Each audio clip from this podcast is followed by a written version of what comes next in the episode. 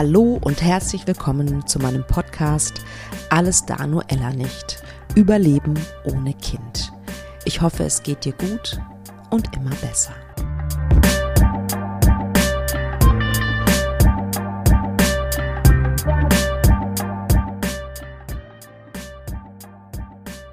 Schön, dass du wieder eingeschaltet hast zu dieser Podcast-Folge.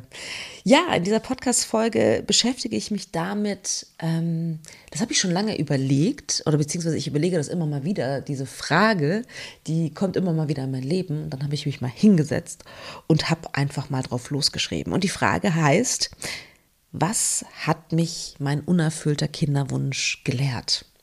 Was durfte ich lernen aus dieser schweren Zeit in meinem Leben?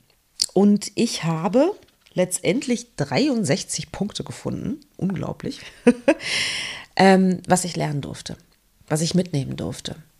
Und ja, das würde ich ganz gerne dir erzählen heute. Bin sehr gespannt, ob du, ob das in dir resoniert oder was in dir resoniert und was vielleicht auch nicht. Was du vielleicht noch gefunden hast in dir, ähm, was du lernen durftest. Und ähm, ich habe die Erfahrung gemacht, dass wenn man hinschaut, auch schon während der Kinderwunschzeit, was, was es einen so alles gegeben hat, mitgegeben hat, auch an, an Schmerzlichem natürlich, ähm, das muss man sozusagen gar nicht machen, wenn man schon abgeschlossen hat mit dem Kinderwunsch, sondern das kann man sich auch durchaus fragen, wenn man noch mittendrin steckt. Also, dann starte ich einfach mal. Punkt Nummer eins, Grenzen zu setzen. Ähm, in meiner schlimmen Phase, in meiner Trauerphase nach meinen Fehlgeburten war ich, ja, ich fühlte mich ganz oft nicht nach Gesellschaft, das habe ich, glaube ich, schon öfter erzählt. Und äh, es ging mir einfach sehr, sehr schlecht und ich habe keine Kraft gehabt, ähm, auch für die Probleme anderer, muss ich sagen. Und ähm, ich hatte oft keine Lust, Kinder zu sehen, auf äh, irgendwelche Geburtstagspartys zu gehen, wo ich wusste, da werde ich mit irgendwelchen Gesprächen konfrontiert, die ich gerade nicht ertragen kann. Und da habe ich gelernt, Nein zu sagen. Ich habe gelernt, mich abzugrenzen. Und das nehme ich auch immer noch mit ähm, in mein jetziges Leben sozusagen. Ich kann besser entscheiden, besser für mich fühlen, was ist gut für mich und was tut mir nicht gut. Ich durfte lernen, dass es Berufung gibt. Ich habe das vorher immer gedacht, so ja, okay, nur so ein paar Leute finden ihre Berufung. Das ist vielleicht so, aber mh, mm, ich gehöre dazu, erstaunlicherweise. Ähm, das heißt jetzt nicht, ähm, dass es irgendwie, also ich möchte keinen Druck aufbauen, dass du jetzt das finden musst, was dich für immer erfüllt beruflich. Ähm, das, ich mag diesen Druck nicht aufbauen. Ich hatte das unfassbare Glück, dass ich es gefunden habe, ja, dass ich etwas gefunden habe, was ich wirklich von ganzem Herzen gerne mache. Mutter sein ist nicht für jeden die Erfüllung. Vier, ein Kind macht mich nicht vollständig. Ich bin vollständig. Ich bin ein ganzer Mensch. Ich bin eine ganze Frau. Es wäre wundervoll gewesen, Platz zu schaffen in meinem, in unserem Leben für so ein kleines Wesen. Ähm, es hätte mein Leben vielleicht noch mehr bereichert, aber ein Kind macht mich nicht vollständig. Der nächste Punkt dockt eigentlich daran an, ein Kind macht mich nicht zur Frau. Ich sage das nochmal. Ein Kind macht mich nicht zur Frau. Ich bin auch Frau ohne Kind. Punkt 6. Fürsorglich sein, sich um andere Menschen kümmern, geht auch ohne Mutter zu sein. Muss man sich halt woanders suchen. Wenn man, wenn das ein Bedürfnis ist, sozusagen, das du hast, dass du sagst, okay, ich möchte fürsorglich sein, egal ob, ob du jetzt ein Mann bist oder eine Frau bist, fürsorglich sein geht auch auf tausend andere Weise. Ja, ob es, keine Ahnung, Patenkinder sind, Ehrenamt ist, Nachbarskinder sind oder keine Ahnung, die Schwiegermutter, die Hilfe braucht. Fürsorge ähm, lässt sich auf viele Bereiche ausdehnen. Punkt 7. Ich durfte lernen, dass ich meine neue Freiheit auch nutzen darf. Ähm, und genießen darf vor allem. das ist etwas, was so in, die, in den letzten Jahren gekommen ist. Ich genieße inzwischen meine Freiheit. Ich kann diesen Vorteil sehen, sozusagen. Der nächste Punkt hat damit zu tun, Punkt 8. Ich bin, wir sind ortsunabhängig. Und das ist eine Riesenchance. Natürlich nicht komplett, ähm, aber man ist jetzt nicht an einen Standort gebunden, nur weil das Kind da zur Schule geht zum Beispiel. Und vorher dachte ich immer so, hm, okay, aber Ortsunabhängigkeit sehe ich jetzt für mich, ist eine Riesenchance. Punkt 9. Nicht alles im Leben kann man sich erarbeiten, weil man vielleicht das richtige Mindset hat oder weil man, keine Ahnung, die richtige Ausbildung gemacht hat oder sonst irgendwas. Das war eine echt lehrreiche Geschichte für mich, weil ich mir sehr viel erarbeitet habe in meinem Leben. Und das war durchaus auch hm, anstrengend, sage ich mal vorsichtig. ähm, und ein Kind kann ich mir nicht erarbeiten. Egal wie fleißig ich bin, egal wie gut ich meine ähm, Nährstoff, äh, mein Nahrungsergänzungsmittel einnehme, äh, Sport mache, auf Alkohol verzichte oder sonst irgendwas, ich kann es mir nicht erarbeiten. Das war eine harte Erkenntnis. Zehn. Das Universum entscheidet nicht fair oder nach fairen Kriterien, wer ein Kind bekommt und wer nicht.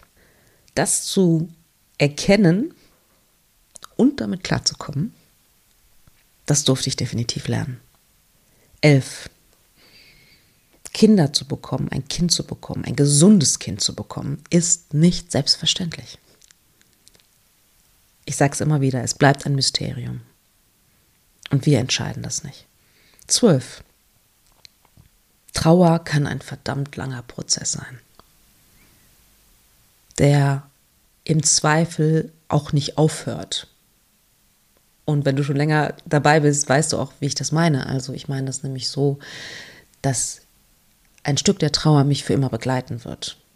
Und auch das zu akzeptieren, durfte ich lernen. 13. Ich habe mich selbst viel besser kennengelernt. In dieser Zeit. Da gab es Seiten an mir, die kannte ich vorher nicht. Und jetzt kenne ich sie und das macht das Spektrum größer sozusagen von meinen Facetten. 14. Der Schmerz lässt auch Licht rein. Damit meine ich, dass ich empfindlicher geworden bin, empathischer geworden bin. Ähm, ja, also im Sinne von, wenn man in der Dunkelheit war, kann man das Licht vielleicht auch besser zu schätzen wissen, die guten Zeiten zu schätzen wissen. 15. Ich lebe angstfreier und mutiger, tatsächlich. Es gab so einen Punkt, als wir abgeschlossen hatten, da, oder sehr auf dem Weg waren zumindest abzuschließen, da war ich auf einmal sehr angstfrei. Das hat nicht komplett angehalten, aber es hält schon noch an. Angstfrei im Sinne von, boah, ich war so weit unten. Egal, was jetzt noch kommt in meinem Leben, das schaffe ich auch noch. Das meine ich mit angstfrei. Und ja, dass ich halt mutiger geworden bin, zum Beispiel mich selbstständig zu machen. Weil ich mir denke, so, hey, ich habe irgendwie keine Zeit zu verlieren. Ich mache es jetzt einfach, ich probiere es jetzt einfach. Was soll denn schon passieren? 16. Ich durfte lernen, was ich für eine Stärke in mir habe. Obwohl ich auch viele in Anführungsstrichen schwache Momente hatte, haben mich diese schwachen Momente, diese Phasen, diese tiefen Phasen letztendlich stärker gemacht. 17. Man kann, man darf sich an gesellschaftlichen Normen orientieren, muss man aber nicht. Man kann auch für sich selber eine andere Nische finden. Auch wenn es manchmal anstrengend ist, das immer wieder zu erklären, erklären zu müssen, wenn man es denn will. Man muss es ja nicht erklären. 18. Ich durfte lernen, ich bin nicht schuld an meiner Situation. Ich habe nichts Schlechtes gemacht, ich bin kein schlechter Mensch. Und ich hätte es verdient. Genauso wie du, genauso wie jeder. 19. Ich brauche mich für nichts zu schämen. Dicht gefolgt von kein Kind zu haben, bedeutet nicht gescheitert zu sein. Es lag nicht in meiner Hand. 21. Ich finde, dass Perspektivwechsel eins der mächtigsten Werkzeuge ist. Wenn man, ja, auf einmal steht man auf der anderen Seite sozusagen, ja. Und das macht einen offener auch für andere Lebensmodelle und toleranter auch, finde ich. 22. Erfüllung ist eine Entscheidung oder eine Haltung, eine Haltung zum Leben. Mich zu erfüllen, mein Leben mit Freude zu füllen, mit guten Menschen zu füllen, das ist meine Entscheidung, die ich jeden Tag wieder neu treffen darf. 23. Trauer ist Selbstliebe. Trauerbewältigung ist Selbstliebe. Das war mir nicht bewusst vorher. Damit meine ich, dass in meiner Trauer haben meine Bedürfnisse Vorrang gehabt. Und was ich vorhin schon gesagt habe, ich habe klarere Grenzen gesetzt. Und das alles hat aus meiner Sicht was mit Selbstliebe zu tun. Die Liebe zu mir selbst, um sozusagen diese Zeit zu überstehen. Habe ich die gebraucht? Habe ich mir die, ja, habe ich mir die Selbstliebe gegönnt sozusagen. Nicht, dass ich das in dem Moment sehen konnte, aber jetzt kann ich das sehen. 24. Ich darf mir Hilfe suchen, wenn nötig. Jederzeit. 25. Nicht alle Freundinnen sind empathisch. Damit meine ich, dass nicht jede Freundschaft, auch wenn die Freundschaft seit 20 Jahren besteht, muss halten. Das war auch eine bittere Erkenntnis, muss ich gestehen. Ich habe ja schon mal erwähnt, dass eine Freundin aus meinem Leben gegangen ist, beziehungsweise ich habe das aktiv gesagt, mm, weil kein Verständnis vorlag, wie ich zumindest, also ich kann ja nur meine Perspektive ähm, sagen. Es hat mich sehr traurig gemacht, macht mich jetzt immer noch manchmal traurig. Und manchmal vermisse ich sie. 26. Ich habe gesehen, gelernt, dass die Gesellschaft nicht gut mit Trauer umgehen kann. Dass das echt ein Tabuthema ist. Also Trauer an sich und jetzt die Trauer, so diese unsichtbare Trauer, kein Kind zu haben, noch viel mehr. Das hat mich erstaunt und das habe ich dazulernen dürfen. 27. Ich bin viel vielschichtiger als ich dachte. Ich dachte, ich habe schon viele Facetten von mir gesehen und ähm, ja, und dann durfte ich lernen, dass da noch viel, viel mehr ist. 28. Ich bin schwächer und gleichzeitig viel stärker, als ich dachte. Also, das hört sich jetzt erstmal an wie so paradox, aber ja, ich fühle das so. Ich bin schwächer und gleichzeitig viel stärker, als ich dachte. Vielleicht kannst du das nachvollziehen. 29. Ich weiß jetzt zumindest, was ich nicht mehr will. ähm, ja. Punkt. 30. Ich darf mehr auf meine Bedürfnisse hören. Ähm, das heißt nicht, dass ich jetzt der egoistischste Mensch überhaupt geworden bin, aber indem ich mehr auf mich und meine Bedürfnisse höre und auch mal Nein sage, mm, merke ich, dass ich, dass mein Leben mehr Qualität bekommen hat. Dass ich achtsamer bin mit mir und meiner Energie, meinem Kräftehaushalt sozusagen, meinem Energiehaushalt. 31. Neid bringt schlechte Energie. Und Neid bringt mich nicht weiter. Das habe ich auch gelernt. 32. Da ist unglaublich viel Liebe in mir. 33. Und ich kann diese Liebe auch woanders verschenken und einsetzen. 34. Ich habe in meinem Inneren aufgeräumt. Das heißt nicht, dass ich auch nur annähernd fertig damit bin. ähm, manchmal passieren Sachen oder reagiere ich für mich selbst total überraschend und dann darf ich da noch mal reinfühlen und, und, und überlegen, wo das denn auf einmal herkam. Aber ich habe auf jeden Fall mehr aufgeräumt. Habe mich noch mehr mit mir auseinandergesetzt. 35. Ich durfte lernen, dass Dankbarkeit, oh, wie soll ich das sagen, dass Dankbarkeit mir unglaublich weitergeholfen hat. Dankbar für die kleinen Dinge zu sein. Zu sehen, wie privilegiert ich bin, wie privilegiert ich leben darf. Das hat mir Trost geschenkt. 36. Meditation ist in mein Leben gekommen.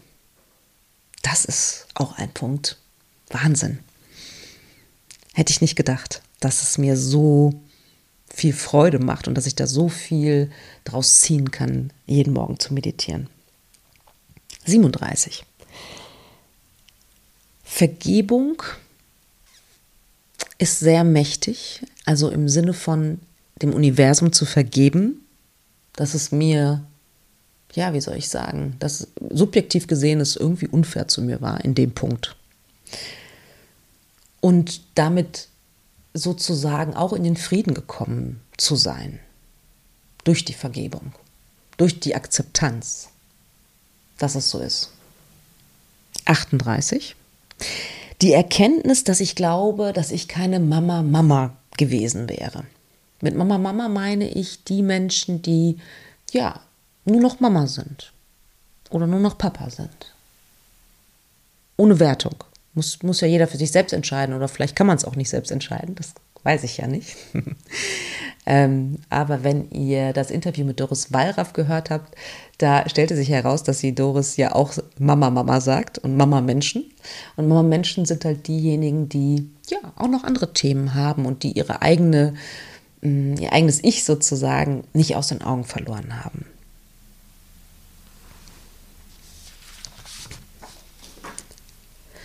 39.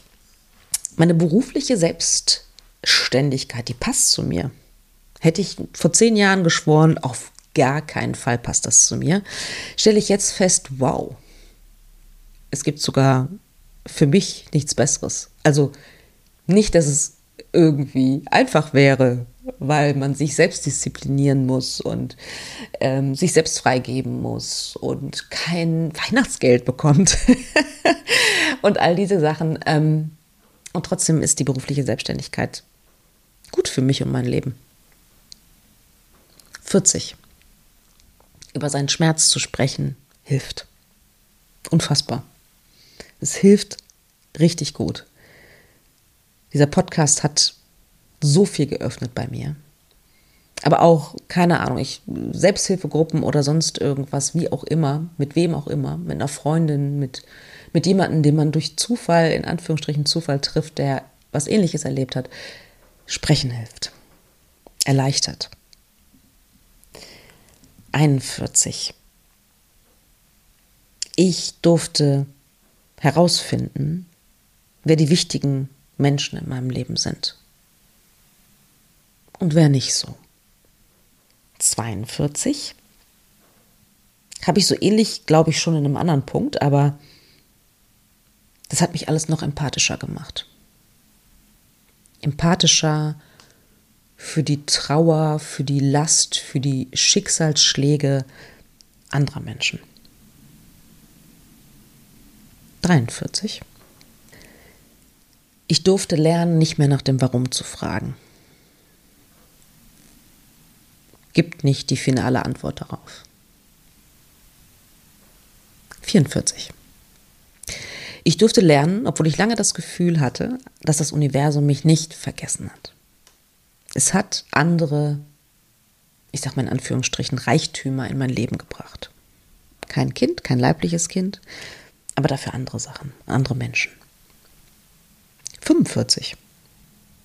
Paarcoaching ist eine richtig gute Idee. 46.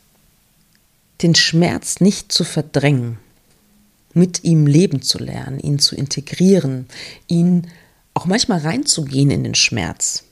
Das ist gut. Das ist wichtig.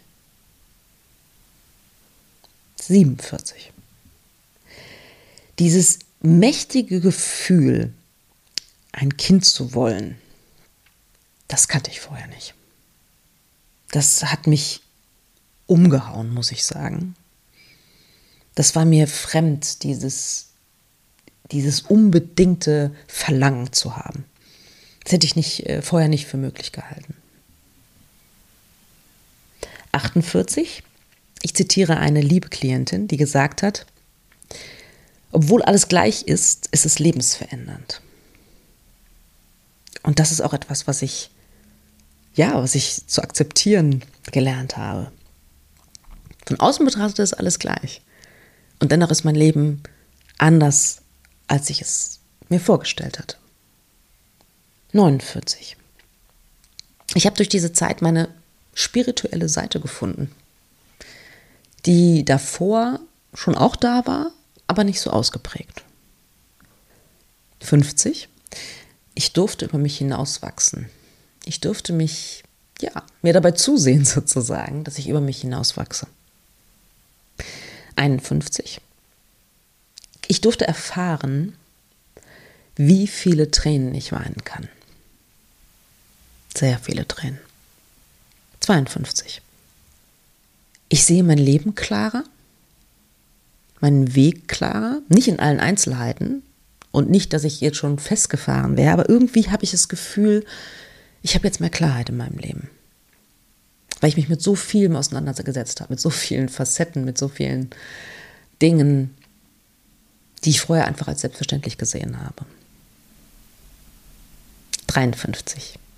Dieser Podcast. Und die Gespräche mit den Menschen, die ich führen darf in diesem Podcast, oh, das ist ein großer Spaß für mich. Ich habe da richtig, richtig Bock drauf. 54. Kinderwunschkliniken sind irgendwie gruselige Orte. Das wusste ich vorher nicht. In Klammern, vielleicht gibt es auch Ausnahmen, es gibt bestimmt Ausnahmen.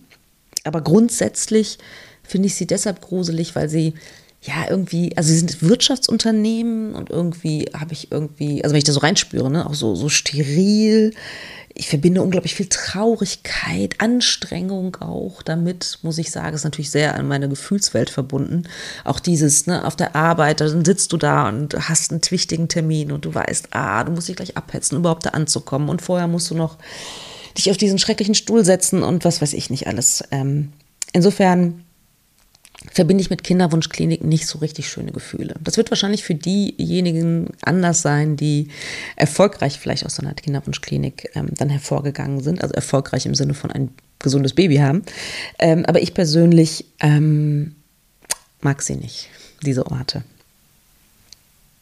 Und vorher habe ich mir pff, nie drüber nachgedacht, ehrlich gesagt. 55.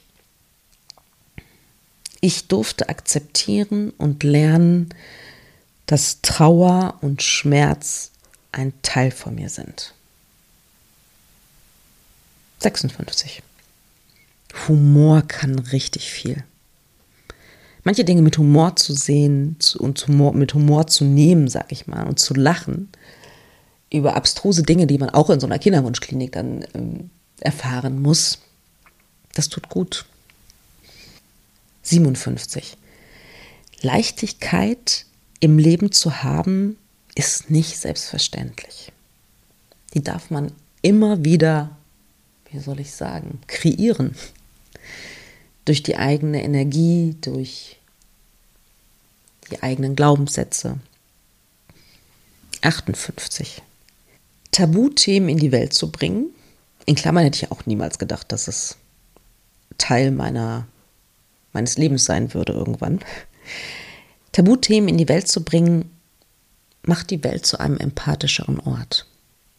Und jeder, der davon hört, von Fehlgeburten und von unerfülltem Kinderwunsch und ein bisschen mehr Verständnis aufbringt, obwohl es ihn vielleicht nicht selbst betrifft, ist ein bisschen empathischer.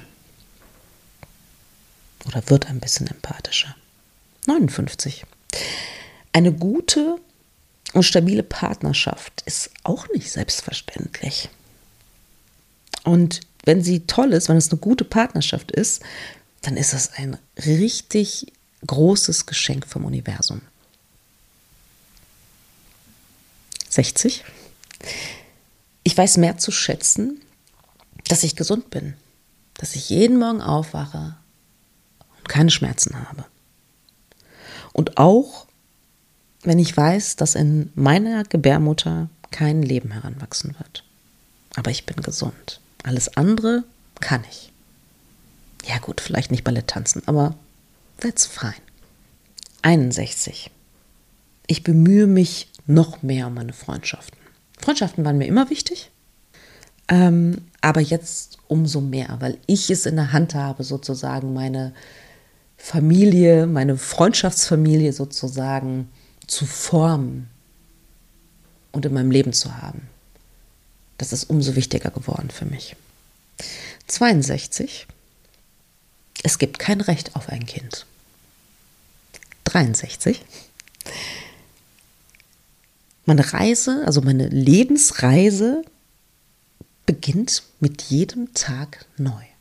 Danke fürs Zuhören.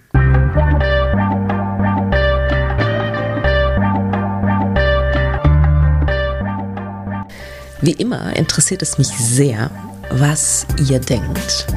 Schreibt mir doch gerne eine E-Mail über podcast.praxis-apia.de oder über Instagram, Facebook oder sonstige Kommunikationskanäle.